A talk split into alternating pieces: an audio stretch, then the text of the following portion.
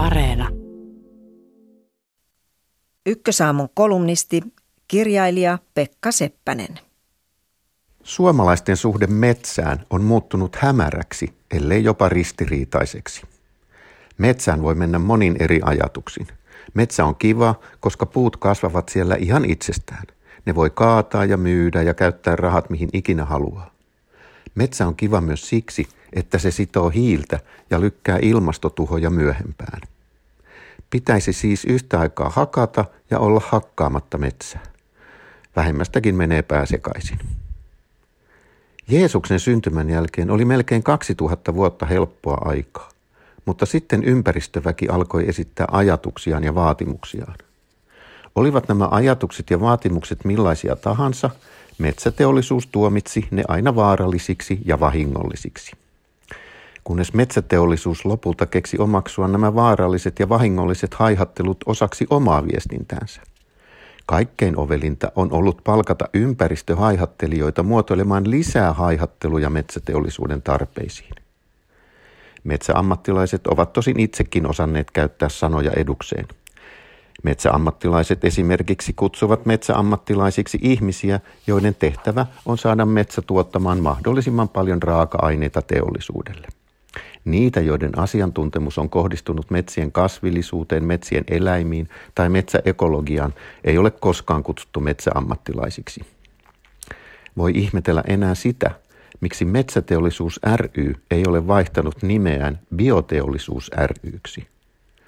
Tosin jos itse olisin metsäteollisuuden palkkaama haihattelija, ehdottaisin nimeä Uusiutuva luonnonvara ry. On aina kurjaa, kun UPM sulkee tehtaan. Yhtä lailla kurjaa on se, että UPMllä vielä on tehtaita, joiden takia metsää pitää hakata.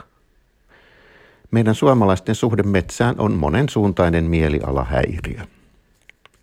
Ei ole helppoa metsäyhtiöiden johtajillakaan. Kun metsäjätti UPM päätti sulkea Kaipolan sanomalehtipaperitehtaan, UPMn herrojen oli vaikea puhua siitä – Tehtaan sulkemisesta ei tietenkään tullut julkisuuteen kertomaan hallituksen puheenjohtaja, mutta ei myöskään toimitusjohtaja eikä edes sanomalehtipaperidivisioonan johtaja. Miehet vaikenivat. Ikävät uutiset lähetettiin kertomaan toimitusjohtajan alaisen alainen, sattumoisin nainen. Ei todellakaan ole helppoa herroilla. Naantalin öljynjalostamon sulkemisesta kertonut Neste otti oppia UPMltä. Ikäviä uutisia ei tuonut toimitusjohtaja, vaan jalostamon sulkemiselle antoi kasvot nainen, kuinkas muutenkaan. Jos näiltä kahdelta firmalta tulee vielä joskus iloisia uutisia, on jännä nähdä, kuka ilmestyy julkisuuteen niitä kertomaan. Suuri johtajamies vai ihmisen kokoinen johtaja nainen? Omistan itsekin muutaman hehtaarin verran metsää.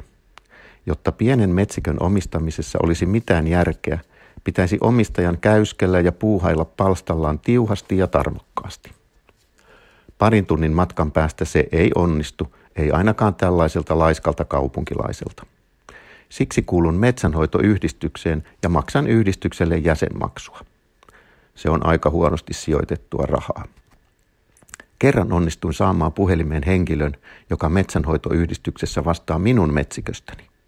Hänellä oli kiire, joten hän lupasi palata asiaan. Siitä on nyt kaksi vuotta. Metsänhoitoyhdistyksen jäsenmaksun lisäksi minun on maksettava esimerkiksi metsäautotien hoidosta parisataa euroa vuodessa. Se on aika paljon, kun ottaa huomioon, että en ole koskaan käyttänyt sitä metsäautotietä.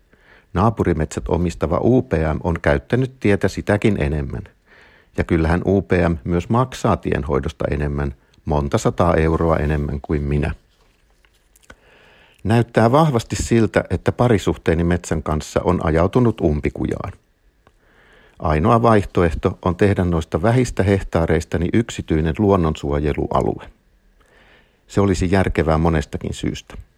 Voisin unohtaa kaikki metsänhoitohuolet. Samalla tuntisin itseni hyväksi ihmiseksi. Olisin yhä metsänomistaja, mutta sellainen metsänomistaja, jolla on sädekehä pään päällä.